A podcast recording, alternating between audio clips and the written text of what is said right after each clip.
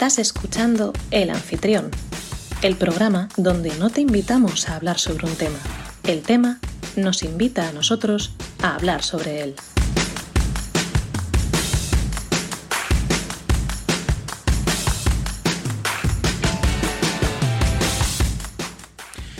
Muy buenas, oyente. Te doy la bienvenida a un nuevo episodio de El Anfitrión.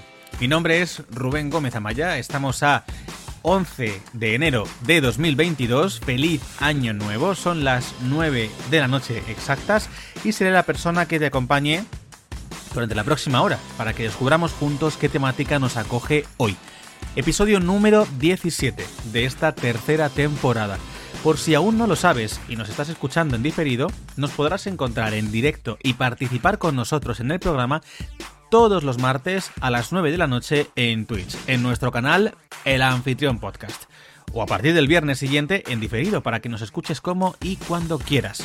Para la gente del chat que ya esté por aquí o que se pase más adelante y demás, un saludo, bienvenidas, bienvenidos. Recordaros que podéis proponer cualquier tema que os apetezca en cualquier momento y lo comentaremos, leemos vuestros mensajes en directo. Y nada más, de nuevo, feliz año nuevo. Y conmigo hoy, en esta vuelta de vacaciones navideñas, tengo a, mi- a mis habituales. Patri, Jorge, ¿cómo estáis? Vivo tienes poco. Ah, mira, no me gusta. Me sumo, me sumo a la de Jorge. Iba a decir, bueno, pues aquí.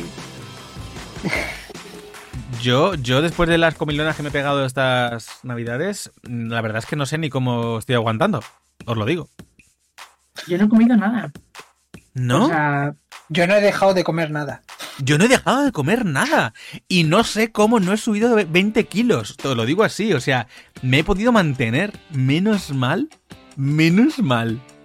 Yo no, yo creo que he subido algo, pero bueno, es lo que hay.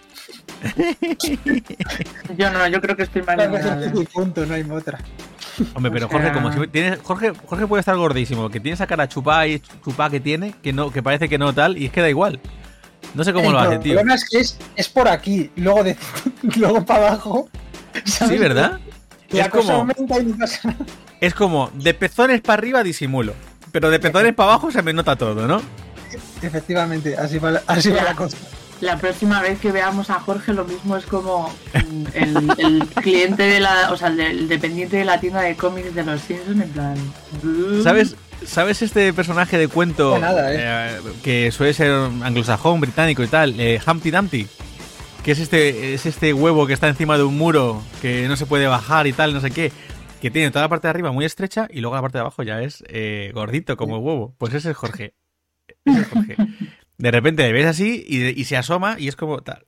Pero bueno, ya acaba la musiquita de intro, así que vamos un poco a los repasos habituales de siempre. Primero de todo, las cuentas atrás o cuentas hacia adelante. Realmente hay dos. De momento no hay nuevas. Si se os ocurre alguna otra, aquí las tenemos para apuntarlas.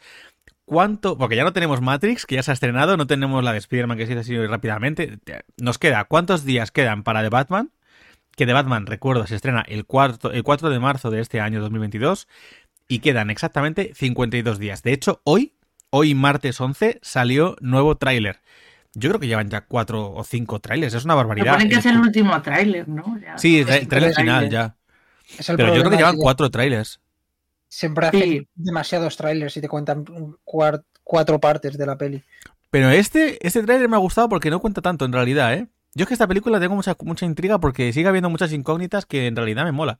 No es como, no es como el tráiler que vimos, ¿te acuerdas? De, ha, ha sido Joder. cuando hemos ido a la de Matrix, que nos contó toda la historia de la ambulancia. esa. El de la ambulancia, también vi hace poco, literal, de- el de la ambulancia esta que sale Jake Gyllenhaal y... ¿Quién es el otro actor que sale también? Eh, No como era escapar en ambulancia o escapar en am- o fuga en ambulancia. Bueno, No un sé, película, bueno. no vayáis a verlo. No vayáis a verla porque vais a ver el trailer y ya la veis la película, no hace falta. Es que literal, es uno de los trailers más descarados que he visto. Había otro que era de animación, como los tipos malos o algo así, no me acuerdo cómo, que era de animación que estaba el lobo feroz, una serpiente, no sé qué, tal, en la que el lobo deja, se cansa de ser el malo. Y entonces anima a sus mm, amigos pillines, la tarántula, no sé qué, tal, como timadores, a hacer el bien y todo el mundo les juzga. Cuentan igual toda la puta película. Y es como, tío, ya, basta ya. Estos trailers, odio esos Me está trailers. encantando la película. Hasta los, los tiros, te los estaba contando ahí. En plan, aparece el personaje y de repente hace esto y yo. Pues estupendo, maravilloso Sí, trailer. sí, y los, y los, Y las explosiones, todo en orden, es que era todo en orden, era como, no sé, hay trailers que te lo ponen para que los mezclan. Eso lo hace muy bien, por Yo ejemplo. estaba pensando. Lo hace muy bien Marvel, que te mezcla, perdón, que te mezcla las, las, las tramas, ah, te mezcla cosas de repente los órdenes. Sí. Claro, y, y no, No. sabes qué- exactamente qué. Esta, esta, esta fue un canteo. Yo estaba pensando en plan, pero algo más, porque es que íbamos avanzando en el tráiler y íbamos diciendo, pero bueno, pero bueno. pero Muestran bueno. el, muestran el romance, muestran la- todo, todos todo. giros. Muestran que el, que el este sale mal, muestran que se coge no sé qué, muestran que el uno de los protas que Pero parecía absolutamente termina siendo malo. nudos. Claro, Todo. claro, claro. Todo. O sea, Bueno, brutal, brutal. Y luego, por último, ¿cuántos días lleva sin pagarme Felipe el Moroso? Desde el 7 de octubre de 2021. 96 días, va a hacer 100 días. El próximo episodio ya habrán pasado los 100 días. Ahí habrá. Joder, no nos hemos traído champanina. Bueno, para el siguiente, que ya habrán pasado 100 días. Sí. Confeti. Claro. Claro. Bueno, el confeti lo tiráis vosotros, que luego yo no quiero limpiarlo aquí en mi casa, que eso es un jaleo.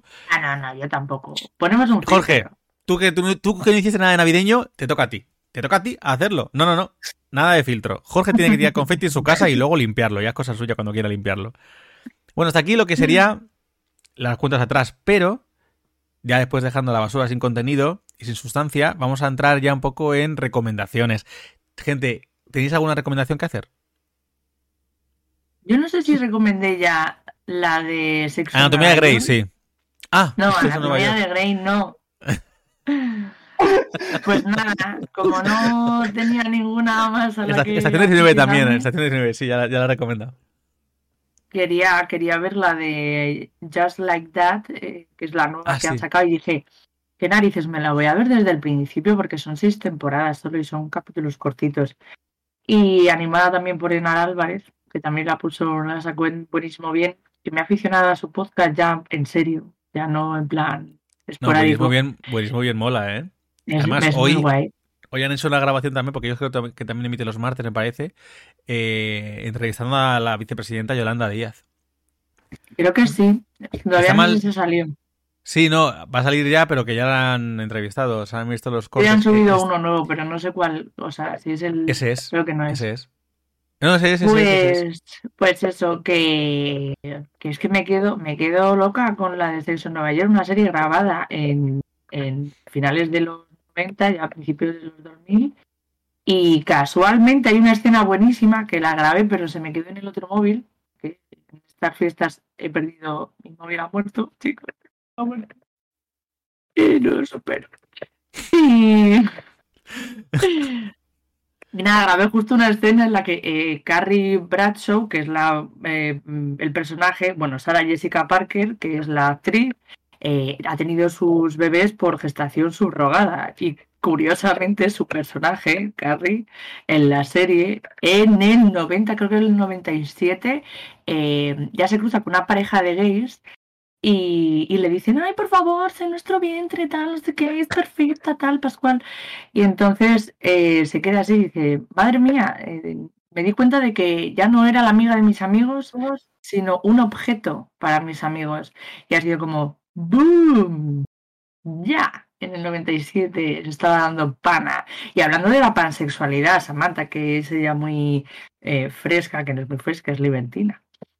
Hablando de la pansexualidad, diciéndole a las otras en plan de, por favor, chicas, el futuro es la pansexualidad.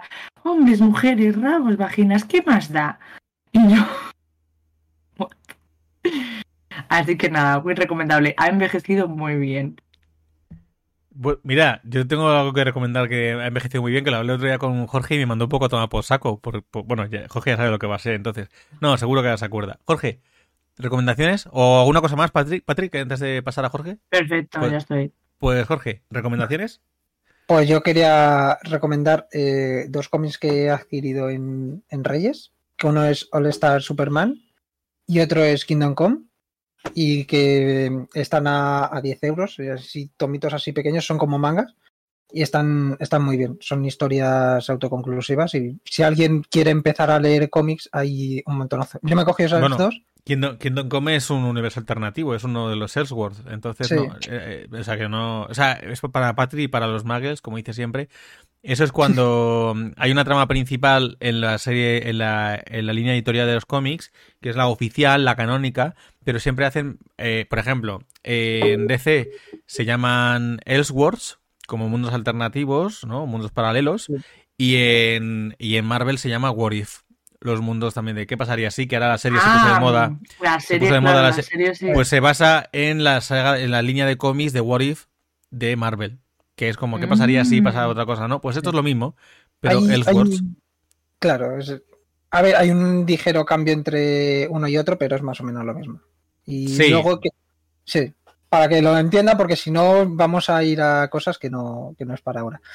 Y, y lo otro es la película de Infiltrados, que me la vi eh, hace poco, que está en HBO Max, que es de Martin Scorsese. Joder, pues la Y quiero volver a ver. A mí me encantó. O sea, la vi porque la había visto de pequeño hace ya un porrón. Y la vi, que es cuando Matt Damon apareció la primera vez, yo creo, cuando ya dejó de ser como el niño bueno. O la primera ¿Sí? vez que. es- Yo creo que sí, es de las primeras veces que se le Yo ve creo que ya había salido como Jason Bourne y ahí de niño bueno no tiene nada, ¿eh? Claro, o sea, yo, yo creo que es, eh, que es antes de Jason Bourne, pero aún así. No, no, no, no, no, no, no, no, gustó yo creo que Jason Bourne es anterior, ¿eh? Yo vi la peli y me gustó un montonazo el papel que hizo tanto Matt Damon como DiCaprio. Y ya está. Y la, verdad es que es un, un peliculón. Porque estoy haciendo revisionado de películas de cine negro y cosas así por temas de ¿eh? por En tema HBO del Max. TFG, así que Bueno, Yo la yo, recomiendo, yo, muy chula.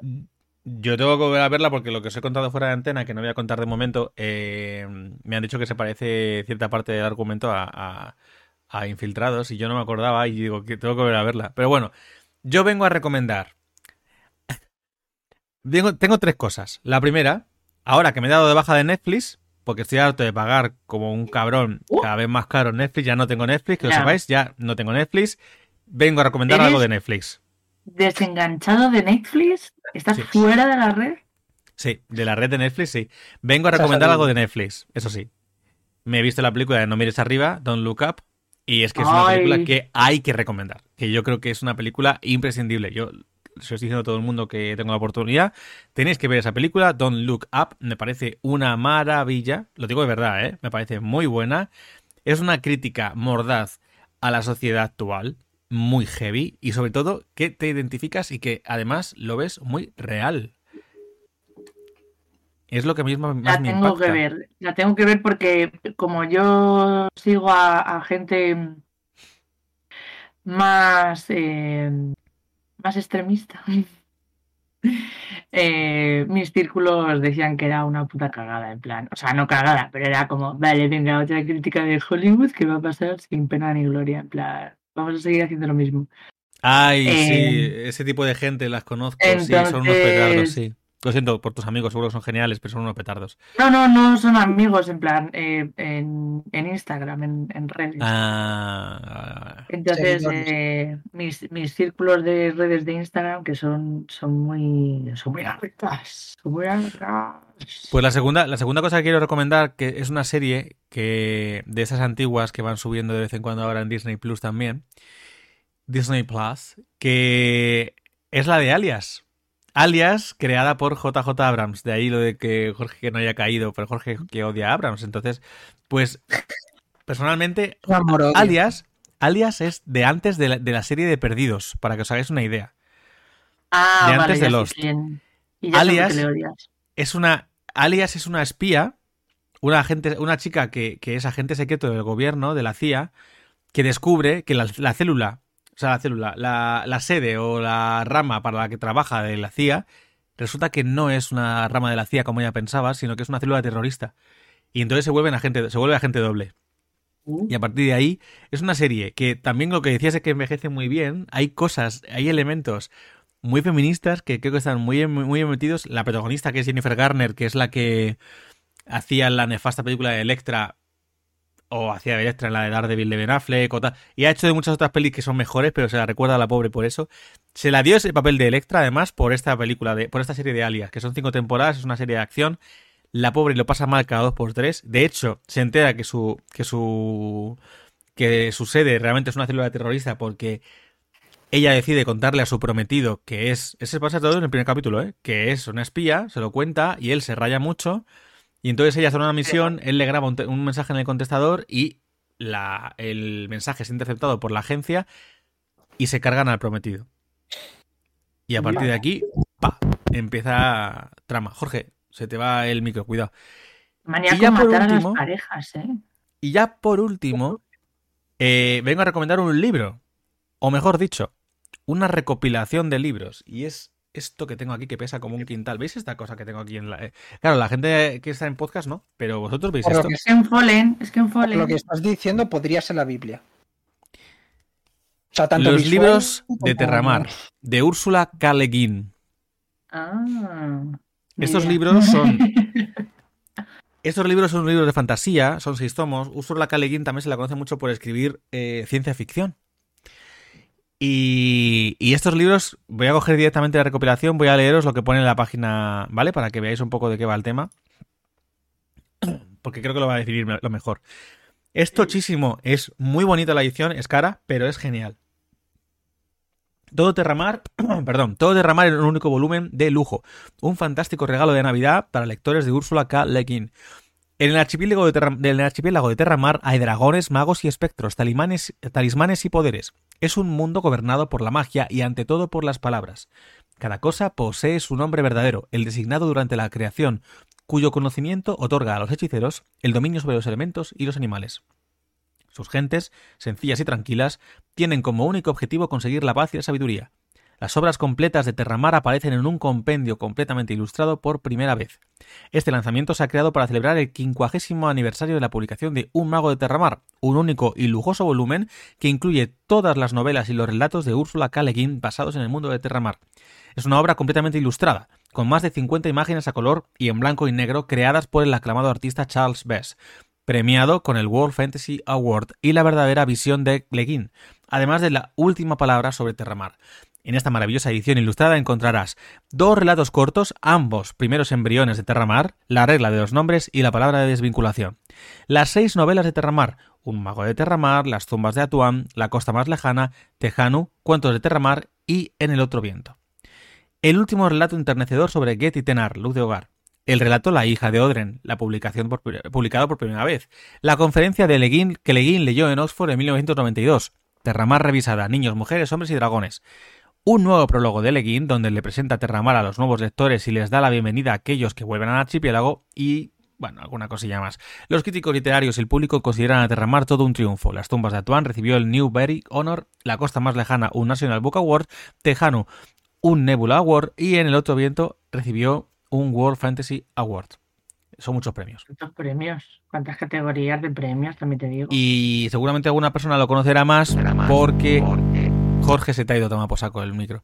Alguna persona más lo conocerá porque eh, el estudio Ghibli hizo una adaptación de uno de los relatos, uno de los libros llamado llamado Cuentos de Terramar. Te huele a Batman. Pero lo mejor es que Jorge escribe en el chat mucho texto cuando en realidad él no puede ni hablar tampoco, ¿sabes? Pues nada, Jorge, escribe que yo te leo. Pues básicamente sería lo que recomiendo. Y ahora Jorge se me cuela el Pues- sonido con tu este. Ten cuidado, que te, al final Jorge te voy a matar, te voy a echar. A ver, habla Jorge. De- pero y, no- habla. y- y se queda callado. Sí, parece que bien, parece que bien. Vale, Patricia, eh, Jorge, hasta aquí recomendaciones. ¿Qué temas tenéis? ¿Quién quiere empezar? Empieza Jorge, luego Patri, luego yo, ¿os parece? Eh, dale. Sí, porque ya que le está sonando bien el micrófono. Claro, claro, es que lo he pensado por eso. Para aprovechar, ¿no? Venga, Jorge, dale. Pues nada, yo venía a, a deciros que venía contento porque el otro día hablé con uno de mis profes y le moló mucho el estilo que estoy llevando de cómic y tal. Y había trabajado para una editorial que hace cómic histórico, tal y cual. Y dijo que si me apetecía hacer algo con ellos. Está- me están diciendo de poner cosas, de buscar dibujantes y tal. y les envié el portfolio. Y justo antes de meterme me han dicho que llevan dos guiones ya preparados, porque claro, ellos van, es un poco como Marvel, ellos eligen los temas y se lo van dando a los dibujantes y guionistas que piden trabajo. No es llegas tú y haces lo que quieras. Bueno, pero Y- es que esa, se fue una, una editorial al final, o sea que... Sí, sí, sí. Ya, pero me refiero que no es eh, como otros lados que tú envías tu historia y, y la desarrollas y tal. Bueno, pero el caso es que justo antes de, de empezar el podcast, me acababa de conectar con vosotros al Discord, me ha llegado un mensaje de que me han dicho que eh, llevan dos historias ahora mismo ya con un guionista y que no les pega el estilo mío, pero que se guardan el contacto y tal. Entonces, pues. Ah. Es como bien porque se guardan el contacto y tal, pero, pero de momento nada. Pues mira, a mí me ha pasado algo parecido, luego lo cuento, hombre. Pero bueno, eh, ¿qué más? Y bueno, prácticamente eso. Luego también que sigo en contacto con, que esto sí lo sabe Rubén, con unos agentes que llevan, son representantes de cómic. Eso aquí vas a decir, si yo contacto con un sitio. Y pues bueno, de momento bien. Con los representantes eso sigo haciendo páginas de cómics y eso voy mandando, así que bueno. Así. Bueno, vale. Pues Patri, te Eso es- oye, ¿y, y lo que lo que publicas esto de, de Dark Knight y estas movidas es eso o eso es otra historia? No, eso es, un No, es- es un proyecto suyo personal. Sí, eso es para ir yo haciendo más páginas y tal. Eh, pues voy haciendo para mínimo una historia, una página a la semana, pues la voy colgando en Instagram y hago que la gente pues vaya votando y demás. Ah, vale.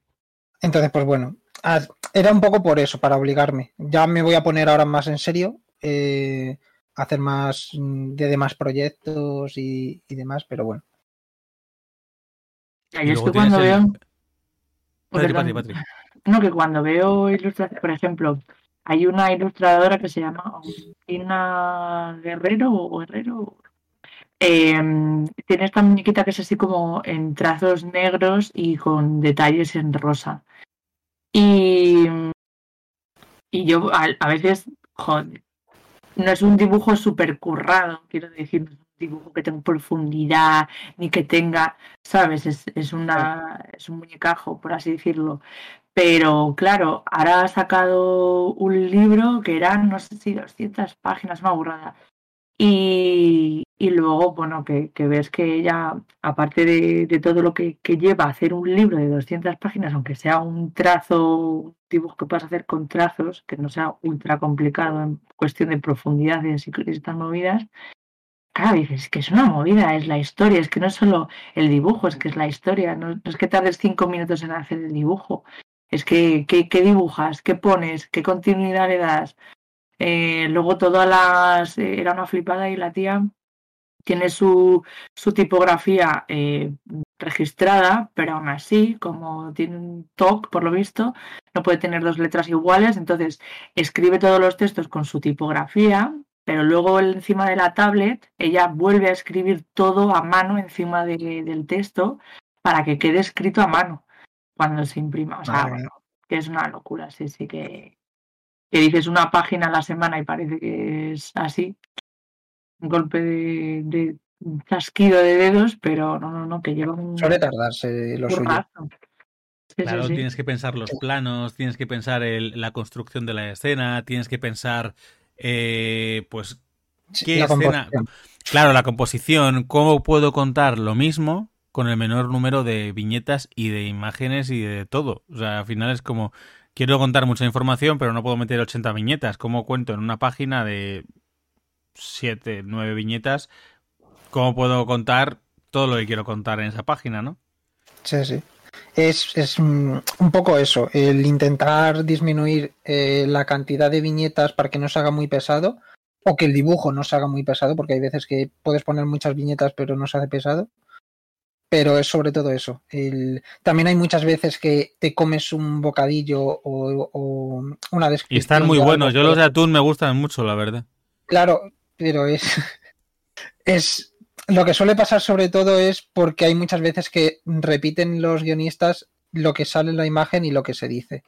Entonces, pues bueno, también ahí está un problema. Lo bueno cuando trabajas contigo mismo, digamos que tú haces los guiones, es eso, que te, va- te vas saltando a ti mismo. Porque yo me escribo algunas cosas, guiones de algunas burradas que digo, quedaría muy chulo, y luego cuando lo estoy haciendo digo, no quedaría tan bien porque no es, es- Pero a ver, no es tan productivo en verdad. depende. Depende de que se repiten. Porque a veces se repiten porque a ver, hay que tener en cuenta que a veces en el bocata te echas cosas que se pueden repetir fácilmente en el estómago. Tienes que tener cuidado a la hora de repetir. En la comida del bocadillo, digo. Totalmente. Totalmente. Un poco de picante a lo mejor te jode entero. Podemos, podemos continuar. Corramos un tupido pelo con esto. Bueno, pues nada, ¿ya estás acabado, Jorge? Hace rato que acabó, pero Patricia, pues puesto a Ah, entrevistarle y, y- Pues es que a veces hago de entrevistadora, ya sabes, como hago lo que me sale del tozo. Sí, Eh, ¿va a enterar? No, sé para qué llevo caleta. Tengo en mi guion, en mi guion, super guion, que es, recordemos, como mi puñetera pared. O sea, hola, ¿dónde está el folio? Es que es igual, ¿eh? es igual. Bueno, esto para la gente que escucháis el podcast tenéis que ir a En verdad, en verdad ha quitado la pared de enfrente y lo ha escrito y ya está. Ha cogido la pintura, he tirado. Eh, y Claro. es, y no puedo enseñaros, pero también es exactamente igual que mi funda de cojín. Em, así de naranja. Pues vaya, creo. vaya, vaya habitación Sí, más sí, sosa sí. tienes, eh, también te lo digo. A ver si puedes meter un poquito de color. Bueno, eh, primero de todo. Monocroma. Va, va. Era. No, no, este otro lado de la pared es verde, pistacho y morado. ¿Tú qué piensas? Anda. O sea, el color es pastel, ¿sabes? ya lo veo ya. Son- Bueno, pa- para que estoy yo estimulada todo el día. Pero ¿por Eh, qué? Porque, primero. porque vienes ahora, pero porque vienes ahora con un tema pasteloso, como es tú y tu marido. No, no, no vengo, que no vengo con ningún tema pasteloso. Bueno, a ver. es que no sé, es- vengo- es, un misterio lo que vienes hoy. Vengo de hecho con, con la serie de catastróficas desdichas, pero antes de Ah. empezar con el drama, quiero, quiero agradecerle a, a Rubén, bueno, reconocerle o agradecerle, no sé, eh, porque me metí el otro día en Instagram y vi el vídeo que has colgado de el, el regalo, el regalo. Sí. Y me gustó muchísimo, me gustó muchísimo. Es cortito, pero me gustó muchísimo, está muy guay Mira, y perdón, luego tía, te vi que estás guapísimo en, en, el, en la revelación, en tu revelación de Hollow, ¿eh? Cómo se nota que, que era ahí un tope importante, se puso, sacó las mejores galas para... Me puse una camisa. eh, a ver, eh, no como ahora que voy con el albornoz de Chewbacca y con un pijama de zanahorias navideñas. Pues eso, elegante. Elegante, elegante. Pero eh, para, por ejemplo, yo con lo del regalo, lo, que, lo del vídeo que se llama el regalo de Navidad y tal, cuando lo hicimos mi amigo Marcos y yo, en el, realmente lo hicimos un poco hoy como rollo coña, así como una cosa graciosa, pues dos compañeros de Gusu, de Kung Fu, que uno hace Papá, Papá Noel y el otro hace algo de elfo, travieso que roba el regalo. Fin, ya está. Vamos a hacer la gilipollez, vamos a hacer un par de... Qué caras y todo buenísimo. Lo grabamos, lo montamos en un par de horas en total. Y siempre un poco un rato antes de clase, en total fueron como un par de horas, se hicieron los planos de puta madre. Pero yo veía luego, cuanto más veía, lo. Claro, a ver, los detalles técnicos, ¿no? A la hora de pa- patadas y demás, ¿no? Pues joder, cómo ha quedado esto. Y sobre todo, veía que no sé por qué ese vídeo lo ha compartido un montón de gente de cuentas importantes de Gusu, de Kung Fu. De, de, de cuentas que, que administran materiales, armas y tenía, cosas así de un la esta. montón, tenía un montón de visualizaciones. ¿eh? Cuentas de federaciones. De, y dices, ¿qué cojones? Que lo hago como el puto culo. Que lo comparta gente que no tiene ni idea de la esta, que bueno, pues queda gracioso, vale. Pero, pero ¿cómo están Pero, y, y, y voy a la escuela, gente con la que no he hablado en mi vida, que la escuela donde se grabó y tal, que Sí. también se subió ahí. Me encantó el vídeo, enhorabuena. Me muero de la puta vergüenza. Para yo morirme de la vergüenza, que llegue un punto que yo me muera de la vergüenza, por favor. O sea, Sí, es difícil. es difícil. cuanto más Ahora, gente me lo dice. ahora va de famoso por la vida. ¿sabes? No, Como- es que cuanto eso, no, más- No, lo siento, lo siento. No, joder, cuanto más gente me lo dice, mm, peor lo paso porque realmente el vídeo es muy cutre. Y entonces, claro, dices, pero joder, que tampoco, es que, ¿por cómo lo ha visto tanta gente? Pero qué vergüenza. Intento hacer algo bien como... Es que intento hacer algo bien como un podcast y sale todo de mierda. Y no nos escucha nadie. Hacemos esa chorrada en un minuto y a tomar por culo. Joder, macho. Sí, es que yo cuando lo tenía casi 3.000 reproducciones y yo en plan de, ¿What the fuck? No sé, Rubén, no sé, vale. Rubén el día de antes. Buah, esto no lo voy a editar, que no lo va a ver ni Dios. Al día siguiente, 3.000 visualizaciones. Vaya. Y literal, lo- en la misma noche lo edité. Es que, bueno, da igual. Yo espero, yo No, espero que lleves siempre en tu mochila el gorro de, de elfo. A partir de ahora, porque cuando te pillan fotos tendrás que hacértelo con el gorro de elfo, ¿no? No porque tiene cascabeles, que suena mucho, joder. Bueno, pues dicho esto, ¿Te imaginas en mitad de la noche? Mandando Rubén eh, todo oscuro y cling. Y ves a Rubén ahí con la mochila y dices, no sé si va a robar, lleva un cadáver. y haciendo. La voz esa. bueno, Dios, Patri, sigue, sigue tus temas, perdona. Bueno, Ay, vamos a ponernos serios, de verdad, por favor, que esto es, esto es triste, esto es funesto, esto es duro, ¿vale? No me lo creo. A ver, todo comienza el día, el día 20, ¿no? Se suponía, no, el día 22. Bueno, ya cerca de las vacaciones, ¿no? Total, que yo no he tenido vacaciones, pero bueno, a mí me hace ilusión pensar. Para mí las vacaciones son que no tengo clase de árabe, que no tengo clase de Kempo, que no tengo que hacer 28 mil millones de, de recados, no de regalos. Total, que ya el día 22, que ya se había acabado todo el día 20, se me, se me muere el teléfono. Se muere, o sea, se muere. Y nada, como yo soy muy, muy mía, me fui a arreglarlo porque no quiero comprar un teléfono nuevo, porque, gente, hay que comprarse toda la tecnología de segunda mano. No de segunda mano del Wallapop, sino de estos eh, back market, ¿sabes? Estas, estas movidas. Te entiendo, te Eh, entiendo. de kilómetro cero. Reacondicionados es la palabra correcta, vale. Pues reacondicionados. ¿Por qué? Porque yo, en, en un intento desesperado por, por ver si algún móvil de los que tenía antiguos me funcionaba, abrí mi caja de móviles y me di cuenta de que tengo como siete móviles, ¿sabes? Mm. Y dije, vale, tienes 27 años y tienes siete móviles. Con lo cual, cuando tengas 90, a saber cuánta cantidad de teléfonos, o sea, me vi como de repente toda mi mierda tecnológica acumulada. Y dije, esto no puede ser, es que no puede ser, de verdad es que no puede ser. Así que nada, yo mm, empeñada en arreglar el teléfono, como encima ha habido fiestas de por medio, pues nada, lo dejé arreglando, pero luego resulta que no era lo que se pensaban que era, acabó siendo la placa base, total que la placa base ya era mi cara, total que yo encontré un teléfono que había muerto aparentemente De tu eh, hermana. en el agua, sí, de mi Es que se ha cortado un poco, se ha cortado un poco, por eso te he repetido. Ah, vale. Me encontré el teléfono de mi hermana que a- aparentemente había muerto en, en el agua, pero misteriosamente un año después ha resucitado. Total, que dije, mira, mi último cartucho ya, eh, a ver si este funciona. Y nada, han arreglado el conector y la batería y está perfecto. ¿Qué pasa? Que no me apaño con el maldito teléfono y la galería, que es una de las cosas más importantes para mí, porque tengo 11 millones de imágenes, no la encuentro nunca. Pero bueno, voy a aguantar con él porque no quiero ser una consumisma. Y todo Me recuerdas, me recuerdas tanto a mi madre con la tecnología. Pídete, pídete por que- redes un móvil nuevo. Y yo, que no. Además, Voy a No hay resistir. ninguno. Sí, sí, sí. No hay ninguno que tenga eh, menos de, de 6 megapíxeles o mega mm, pulgadas cuadradas, no sé. de pantalla. Son todos gigantes. ¿Qué pasa con los móviles gigantes de verdad? ¿Por qué no podemos hacer 6 ya es el tope? Más no. Re- fin. realmente, realmente me recuerdas mucho a mi madre. ¿eh? Pues tu madre es una señora inteligente, ¿vale? Por si nos quedaba alguna duda que no la teníamos. En realidad, Bueno. en realidad yo creo que lo hace porque, se- porque no se apaña con la tecnología y entonces como que se reniega de ella. Y tú eres un poco igual, ¿eh? Tú te, tú te llevas muy no mal con la tecnología. Yo no entiendo, no, yo me llevo bien, pero no entiendo. pero no entiendo por qué hay que cambiarlo cada dos años. O sea, no es normal.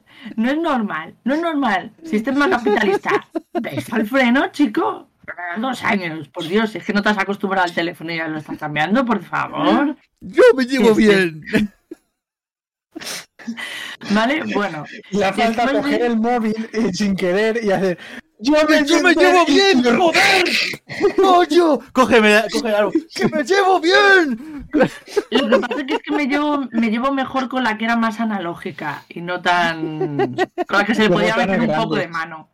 Claro, yo antes cambiaba mis pantallas, eh, abría el teléfono y toquiteaba a ver qué se había roto con los tutoriales de YouTube y lo conseguía, ¿eh? Lo conseguía. Me acabo de Tengo- imaginar a Patri como el tío que alegra, que alegra también, que arregla a Woody en Toy Story 2. En plan, ahí con Ay, las sí, gafas, sí, sí, sí, arreglándole sí. el Pues brazo, sí.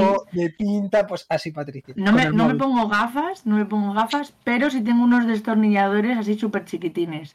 Y con eso lo quito, con eso lo quito. Total, que eh, por si fuese poco, me he tirado eh, prácticamente pues hasta el día 31 que conseguí ya el, el teléfono, justo el día 31, eh, que lo que más he echado de menos sorprendentemente ha sido el Shazam y el Google Maps. O sea, Eh, Mira, lo voy a contar, lo voy a contar muy rápido. Eh, no, hemos- no hemos podido contar que nos ha parecido Matrix 4, pero hoy no va a ser el día porque tenemos más temas y no va a dar tiempo. Si queréis, va al siguiente. Porque además así habrá pasado tiempo, podemos hablar con spoilers y demás. Podríamos hacer un episodio de Matrix, la verdad. Bueno, da igual, lo dejo. Total. Ahí lo dejo la idea. A ver si os, si- si os mola a, a Jorge y a Patri. Pero recojo. cuando fuimos a ver cuando fuimos a ver Matrix fue porque hicimos maratón Eh, primero empezamos en mi casa la maratón y Patricia que ya estaba con la odisea del móvil no tenía GPS en el móvil este patato de, de Natalia Es que Su yo con, madre un- de- iba con una tablet su- y un teléfono. o su sea, madre un saludo Monse un beso su madre reenviándole a Patricia al WhatsApp la conversación de, de de, mira, estas las indicaciones del Google Maps. Y Patricia, como antaño, sin GPS, mirando así los carteles por donde tenía que ir, pensando que se había perdido. Y no, no se perdió. Llegó. Bueno, qué odisea, Patricia, qué divertido fue, por favor. Estoica, estoica. Es que soy la leche ¿eh? cuando no miro el GPS. Ay, por favor. Eh, Bueno, va. Y no me perdí cinco minutos antes de llegar, que a mí me suele pasar con el GPS normal, que justo cuando quedan cinco minutos me pierdo. En plan de, no, no era esa calle, era la antes. Bueno, segunda odisea, y es que en medio de toda esta jarana, de repente Luis dice, he salido positivo. Digo, ah, pues muy bien, pues muy bien. Así que eh, ha estado confinado también todas las navidades. Que no es que sea una gran odisea, pero bueno, te apetece celebrar o coincidir en algún momento con, tu pareja, ¿no? Es lo normal en estas fiestas. Así que nada, eh, el día 30 eh, y separados y en la calle, en su portal, fuera del portal, vamos, y, así, le, le di un huevo kinder y así le ese feliz año y esas cosas. Total, le iba a llevar un Christmas, pero se me olvidó, bueno, mi cabeza. El caso es que ahora viene lo gordo. Este sábado eh, he estado cenando, he tenido el placer. Espera. Espera, espera, porque veo que viene gordo. Entonces, antes de, antes de que. Voy a leer un comentario del chat, porque si no, luego se me va. Eh, Draconice que nos dice lo de como antaño, como antaño, lo de cuando he dicho yo del GPS. Yo aún uso brújula, ¿eh? Aquí en Múnich. Dios, Lo peor de todo pues es tú que yo, eres más pro, ¿eh? Conociendo a Draconice, eh, le creo. Va, dale. Madre mía.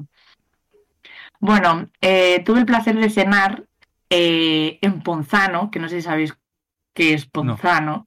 No, Es que no estáis en la onda, queridos. no, no soy, no soy Ponzano- chic, no soy, no soy pobre. Ponzano es una zona de Madrid que está. eh, bueno, es que iba a decir un insulto, no quiero insultar a la gente. Bueno, está llena de mucha gente pijolis, ¿vale? O sea, tú juntas tres neuronas y allí tienes que rebuscar para verlas. El caso. No eh, quiero insultar y a los dos segundos juntas tres neuronas y no las encuentras. rato, No quiero "Ah, saber, sí, pero sí, Y es todo súper guay. No hablan así, ¿eh? Pero. Y luego, ge- gente que paga mazo de caro, ¿vale? Por una comida de mierda solo porque estás en Ponzano. O sea, a mí la- ya es la segunda vez que voy. La primera vez que fui a, a comer, bueno, a tomar algo, eh, me pusieron un poké. El Sí. de, de salmón, eh, vale, el poké es crudo. No, el tartar, perdón. Era un tartar de salmón eh, crudo. Bueno, pues en Ponzano se ve que se come cocido, porque a la gente le da asco. ¿Vale? O sea, para que veáis el nivel. Pues por el tartar, 14 pavos. Un tartar, bueno, diminuto, en fin. Un roba normado. Bueno, eso es lo que hace la gente que tiene dinero. Se va a que le quiten el dinero por una mierda. Así, así funciona. Joder, Total. pues preséntame.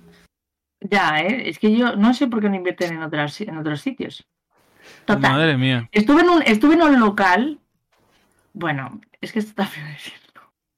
Nada, lo voy a dejar aquí. Estuve en un local que ahora, como se lleva el vivo, pues era azulejos blancos y luego las paredes eh, de mitad para arriba en yeso vivo, así en escayola, ras con la paleta. Que oye, con cuatro neones y plantas queda monísimo, queda monísimo. Es que una de las chicas del grupo de Luis es quien lo ha decorado, entonces no, no quiero echar más leña al fuego. Pero para que veáis el nivel, ¿sabes? En plan, probablemente les habrán cobrado una pasta por una cosa que te puede hacer un albañil con paleta, ¿sabes? Eh, bueno, no es paleta, porque eso aplana. Bueno, A ver, Patricia no sé la será, bolchevique. pero- Patricia la pero- bolchevique. Ven aquí arrasando. bueno, pues El allí poder que me del pueblo. planté yo, allí que me planté yo, después de estar una hora eligiendo lo que me iba a poner, porque no quería destacar demasiado ni tampoco parecer de sector 3. Entonces, eh, yo qué sé, por alguna extraña razón me pone muy nerviosa. El caso es que A Patri le van a dar por todos lados. Madre mía. Patri, eh, guía de hacerse amigos. Sí, sí, además es que- y, lo, y lo mejor es que dice, y lo mejor es que dice, me cago en los pijolis con tres neuronas. Ay, pero luego yo no sabía qué ponerme porque tampoco que soy yo y para ahí no sé qué, y a ver qué pasa y cómo me pongo y cómo no sé qué, y qué llevo me pone puesto, muy ¿sabes? nerviosa, me pone muy nerviosa lo de ir vestida, porque yo tengo la, la fijación con Me lo de pone nerviosa ir vestida cuando puedo ir en pelota, ¿sabes? O sea, ¿por qué tengo que ir vestida a la calle? Vamos a ver, a mí me gusta enseñar los pezones. Claro, Hombre, joder. poco- a mí me gusta con el frío. chichi al aire, que me dé el airecillo, que me espabila. ¿Por qué tengo que ir vestida? A mí no me gusta ir vestida. No, yo es que eh, hacía frío y tenía que vestirme. El caso. No le dan libertad a que, que, eh, fue una cena, fue una cena de unas mm, 14 personas. eh, según va, bueno, la gente muy agradable, tal, hablando, ta, ta, ta, ta, ta. Eh, bueno, lo típico, ¿no? Ah, eh, porque era la primera vez, o prácticamente la primera vez que conocí a algunos de la Universidad de Luis. Ah, ¿qué tal? ¿Cómo estás? Bla, bla, bla. Muy maja, mi gente, muy agradable. Em, pero, claro, llega un momento en la noche en la que empiezas a ahondar en temas que no son tan superficiales, como, ah, ¿dónde os conocisteis? y tal, tal, tal, tal. Entonces, llegó un punto en la noche en, en la que me di cuenta de que, eh, aparte de ser la más pequeña, lo cual me dio un poco de esperanza, eh, era la más pobre, pero en plan pobre, eh, pero a niveles eh, estratosféricos. Vale. Y yo había revelado mi precio en plan de lo que cobro, en plan de, bueno, para ser me- casi media, bueno, un poco más de media jornada, joder, eh, que sean casi mil pavos, tal, no sé qué, está bastante bien, no sé qué. Claro, luego me fui dando cuenta de que esa gente que estaba a mi alrededor eh, estaba cobrando sueldos de, eh, pues, 3.000 para arriba. Entonces fue como, vale, eh, loser total. Bueno, como son gente que tiene pasta y que se está embolsando pues un dineral, que todavía los hay que más, ¿eh? no, te vayas a pensar. Eh, pues claro, había conversaciones que con mi grupo de amigas es como, pero con esta gente no. Entonces tuve como un par de patinazos, en plan, eh, sí, no sé qué, porque las bodas, y yo, bueno, bodas, tal, no sé qué. No metí mucho la gamba en ese aspecto porque ya sabía que había bastante gente de ese grupo que se va a casar este año. Y entonces, bueno, bueno, las bodas, sí, jijiji, jajaja, vale. Eh, tres que se casan este año. Luego llega el momento de lo de los niños. Y yo, bueno, es que, sois- muy, en plan pero bueno, todavía sois muy jóvenes, tal, no sé qué, jajaja. eh, y me dice, bueno, eh, y yo, ¿sabes que tienes que, no sé qué dijeron del, del- de los bebés, la chica que tenía delante, ¿vale? Eh, digo, bueno, sabes que luego los tienes que cuidar para toda la vida, ¿no? En plan, ¿Cómo y me dice, eso? eh, tío, eh, porque una vez que tengas hijos los tienes que cuidar para toda la vida. Pero, Bueno. joder, pero digo yo que eso va implícito, ¿no? O sea, la o sea, cosa, a lo mejor cosa de decirlo dos veces. Pues, pues claro, esto con mis amigas hace gracia porque ninguna está en el planteamiento de- ni de tener hijos ni de tener eh, capacidad económica para tenerlos. Pero a esta no le hizo ni puta gracia porque tiene dinero y se va a casar este año, con lo cual el año que viene probablemente ya desee estar embarazada. Eh, total, que me quedé así en plan de, bueno, no te creas. y acto seguido se giró, miró al compañero que tiene, tenía así como al lado, que son compañeros de uni eh, y, vecinos recientes. Ahora vamos con la segunda cagada. O sea, Pero, escucha, que, que son menos cuarto, que yo quería contar algo también. Eh, eh, resulta que le dice, bueno, ¿cuándo vamos a ser compañeros de tal? Que he visto unos colegios que tal, no sé qué, no sé cuántos, y yo. Vale, pues voy a hablar con este de la izquierda o la de la derecha, porque con esta señora no quiero seguir hablando. Total, que como la tenía enfrente, tuve que seguir hablando con ella. Porque, oye, salvo estos patinazos, era agradable. Y ya llega el momento del piso. Ah, es que mañana voy a hacer un brunch en mi casa. Y, y yo, un brunch, ah, ostras. Sí, sí, sí, la gente hace brunch en sus casas. Ya, ya, ah, dice, no, es para inaugurarla porque lo hemos comprado hace poco, tal, no sé qué.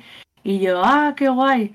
Y, dice el colega vecino, dice, pues, eh, la, bueno, no voy a decir el nombre, fulanita, eh, ¿cómo se nota, eh? Que tiene espacio, tal, no sé qué. Digo, ah, es una casa grande, te, te, ¿dónde te la has comprado? No, no, no esperé a que respondiese la primera y dije la segunda pregunta. ¿Dónde la has comprado? Y me dice, ah, no, por ventas. Digo, ah, está en el centro. Digo, entonces lo, de lo de que es grande es ironía. Y se queda así y me dice, eh, no, bueno. Eh", y yo, como, ¿de grande? En plan, no, bueno, como la de Mulas, en plan, como, así es como conocen a Luis. La casa de Luis es, de sus abuelos, es, de renta antigua, es gigante, ¿vale? para ser un piso del centro. Y yo, ah, vale, o sea, retratándome más en mi pobreza absoluta. Bueno, pues si todo esto eh, no fuese suficiente, eh, después de despedirnos tal Pascual, eh, hoy me llega un mensaje, esta señora se ha vengado de mí, mm. ha dado positivo, estuve toda la cena delante de ella. Así que probablemente en unos días salga positiva. Así que, moraleja, no vayas a Ponzano, eh, no hables con la gente de Ponzano y si hablas, di cosas que no sean parecidas a tu vida y así a todo que sí, en plan de, oh, sí, sí, claro, por supuesto. Pero es que Patricia, ah, ¿cómo se te ocurre? Nos vamos de viaje, ah, sí, sí, claro, por supuesto. No preguntes el precio, tú di sí, ya está, luego dirás que te, te voy a poner las excusas. Eso es lo que hace la gente de allí. ¿sabes? Nos cobraron 40 pavos cabeza por mm, croquetas que tuvimos que partir, no te creas que luego la gente tiene tanta clase. ¿eh? ¿Eh? Y, nada, esa es mi, esa es mi aventura en, en Ponzano. Bueno, pues 25 minutos después, me quedan 10, 10, No, no me quedan 10, me quedan 7 para hablar un poco de lo mío. Eh, pues no me da tiempo. no sé muy bien qué hacer. Poco, tampoco pasa traía, traía, puede ser muy rápido. Traía dos temas y ninguno me entra. Eh... Ya se ha dicho que era un bombazo. Bueno, tanto como bombazo.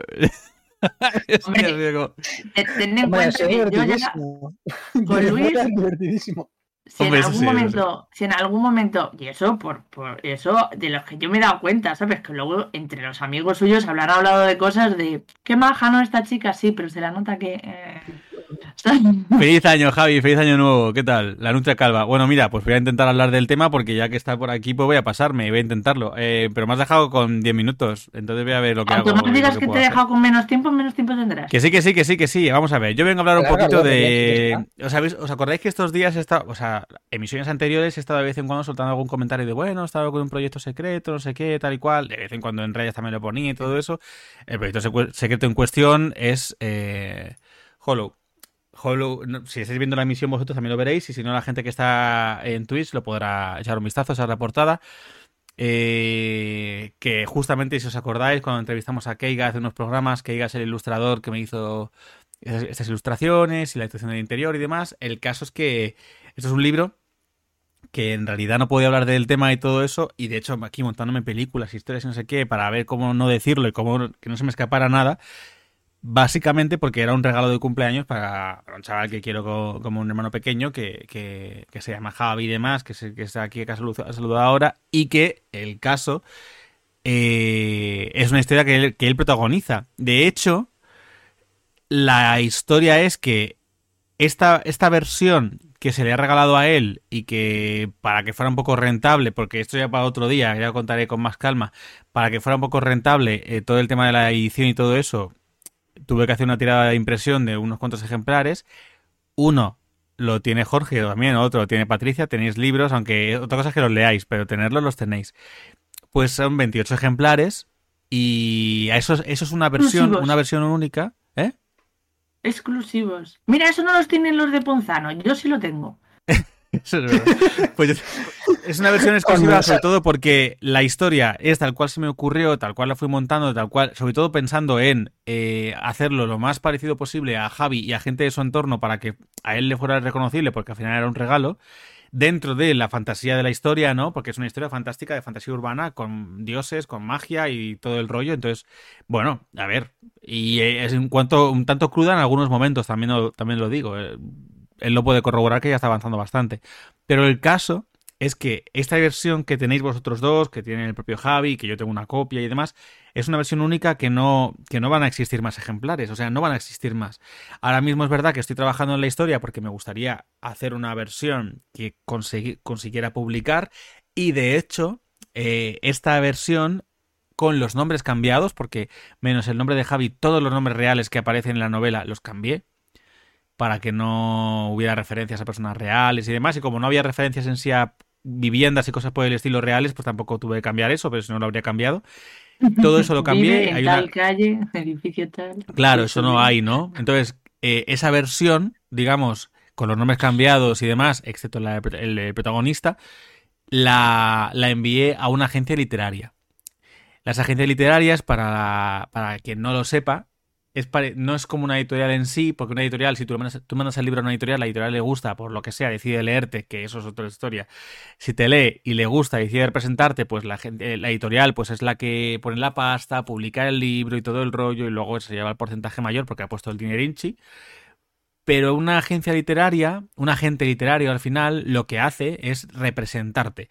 Es un representante que te busca editoriales, que te busca un contrato digno, unas condiciones eh, en el contrato que sean aceptables dentro del sector, eh, busca incluso que puedas llegar a, promover a la hora de continuaciones. Si hay, si hay mm, adaptaciones, por ejemplo, audiovisuales, como puede ser una adaptación cinematográfica o de serie o lo que sea, se encargan de buscarte esos contratos, de gestionarlos y de, y de negociarlos. Es un representante en todos los sentidos.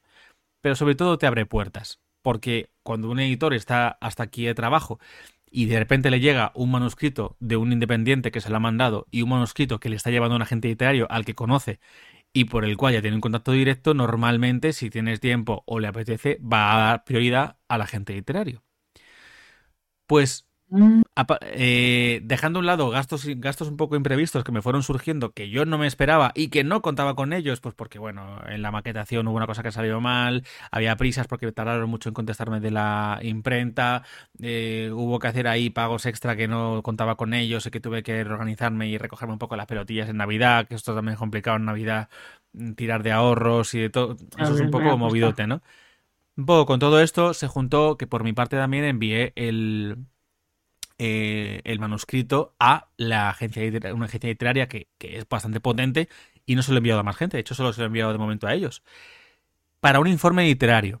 Y me dijeron que, bueno, me dijeron, mejor dicho, que para valorar el manuscrito tenía que contratar sus servicios para hacer un informe literario, un informe profesional que me indicara los puntos fuertes y, y las flaquezas de la novela.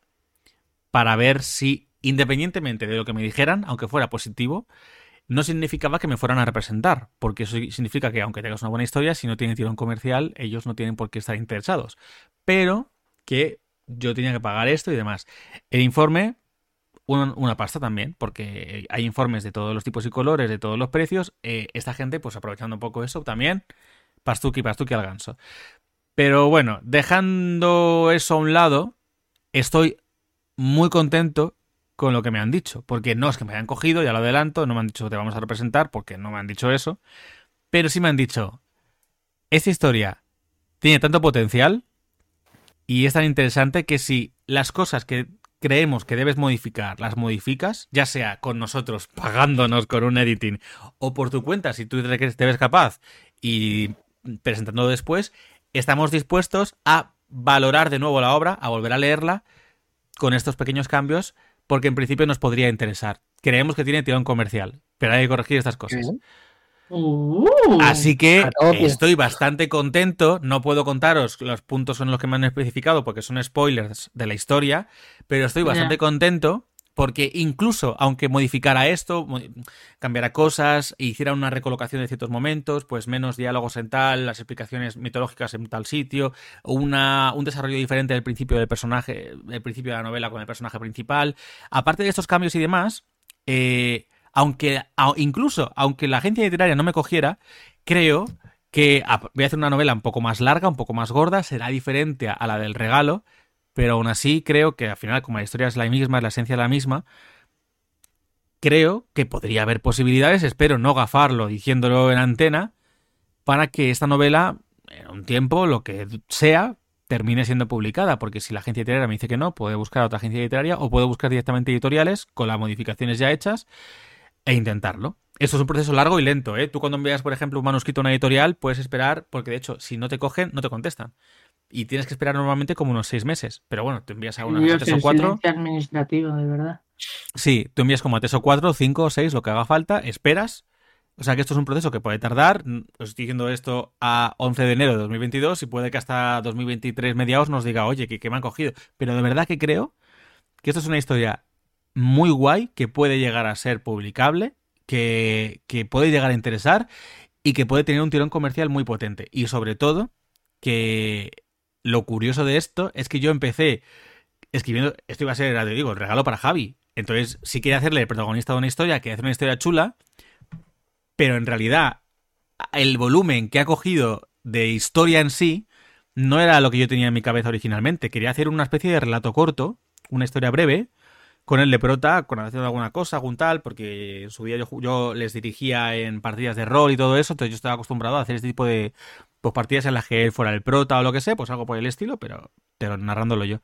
Y como la historia me fue gustando mucho lo que fue surgiendo, a la hora de buscar mitología, que me gustaba mucho el rollo mitológico, pensé en la mitología egipcia, pero de repente me encontré con la mesopotámica, que es un poco la, trama de la historia, y empecé a ver un montón de cosas que no, no hay libros sobre mitología mesopotámica en cuanto a, en cuanto a ficción, y dije, oye, pues, pues un poco como el cómic de Jorge que tiene de, de, de cultura maya, Sí. eh, azteca, y, o sea, Sí. todo este rollo. Pues me moló, me moló y, y- y creo de verdad que es muy potente. Estoy muy contento con esta novela. Y nada, quería compartirlo y se acabó. Javi, le has inspirado y te has ahorrado toda la pesadez de, ay Dios mío, no se lo puedo decir a Javi, pero mira lo estoy haciendo, pero mira... Ay, me costó, nervios ¿eh? De, Rubén, eh, histérico perdido, escribiendo. Eh, no, eh, que la novela, ya terminando un poco, la novela llevaba unos cuantos meses. plan- Javi, todo esto seguramente ya ni esté en- en la emisión, ¿eh? No esté escuchando. Probablemente ya no esté aquí conectado. Habrá pasado a saludar y se ha pirado. Es muy probable, porque le conozco. Puede que esté por aquí, pero yo creo que no va a estar. Pero, eh, aunque la novela, como que la idea, la planificación y demás, estuve como dos o tres meses más o menos, escribirla tardé un mes. Cosa que me sorprendió hasta a mí. Que son, son 86.000 palabras. 86.000 palabras en un mes para mí es un logro. También porque No, tenía la presión de sacarlo, ¿no? Le metiste un sprinazo que eh, te Sí, mueres. sí, sí, sí, sí. Ahora mismo necesito meter el sprint a Riders 2, que es la siguiente novela de, la, de aventuras, y me está costando mucho porque no tengo tiempo físico. Por suerte aquí lo pude cuadrar, pero... Pero creo que es una buena novela, ¿eh? Lo digo de verdad. Así que nada, a ver si hay suerte y... Y tú venga a meterte en, más proyectos. O sea, no tengo tiempo Pero es que no puedo evitarlo. Mi madre me echa la bronca, me dice, es que te metes en demasiadas cosas y luego no terminas nada. Pues... Nada. ¿Cómo nos vamos a poner a tener hijos? Es que esta gente tiene hijos porque tiene vidas aburridas, de branch y esas cosas. Y no hacen voluntariado. Ya lo tenía que decir. Ya está. Eh, eh, Draconite, Seguramente- de novela. Speedrun de novela, sí, sí, un poquito. Dijo Los agentes seguramente vayan al restaurante que, que estaba diciendo Patri. Yo- ¿Por qué no, la pues hace eso? escucha, yo os digo, ¿eh? Os digo. eh, bueno, los agentes no, porque esos concretamente son de Barcelona, así que a, ese- a eso no van. A ese no van. Ah, bueno. Pero que no se me olvide. Eh, con esto cerramos el programa, cerramos la, la emisión, el episodio número 17. Para que no se me vaya más la perola con todo esto. La pregunta para la semana que viene ya la lanzo, porque también la voy a lanzar un poco con mi tema. Hablando un poco fuera de antena y demás, queríamos un poco decir, pues, ¿qué propósitos tienes, no? Para 2022. ¿Cuáles son tus propósitos? ¿Qué esperas de 2022? ¿Qué tal? Bueno, Patri esas cosas le aburren, porque Patri es muy innovadora. Entonces, como ella es así como rompedora, esto ha sido tu idea, Patricia, o sea que como Patri es muy rompedora y muy innovadora y, lo lleva todo al ah, extremo. Vale, vale. Claro, Patri decía, no, es que lo de los propósitos no, no, no me convence. Lo, no, bueno, mentira, perdón. Pati no habla como una pija, habla como un poco como drogatilla. Entonces vamos a.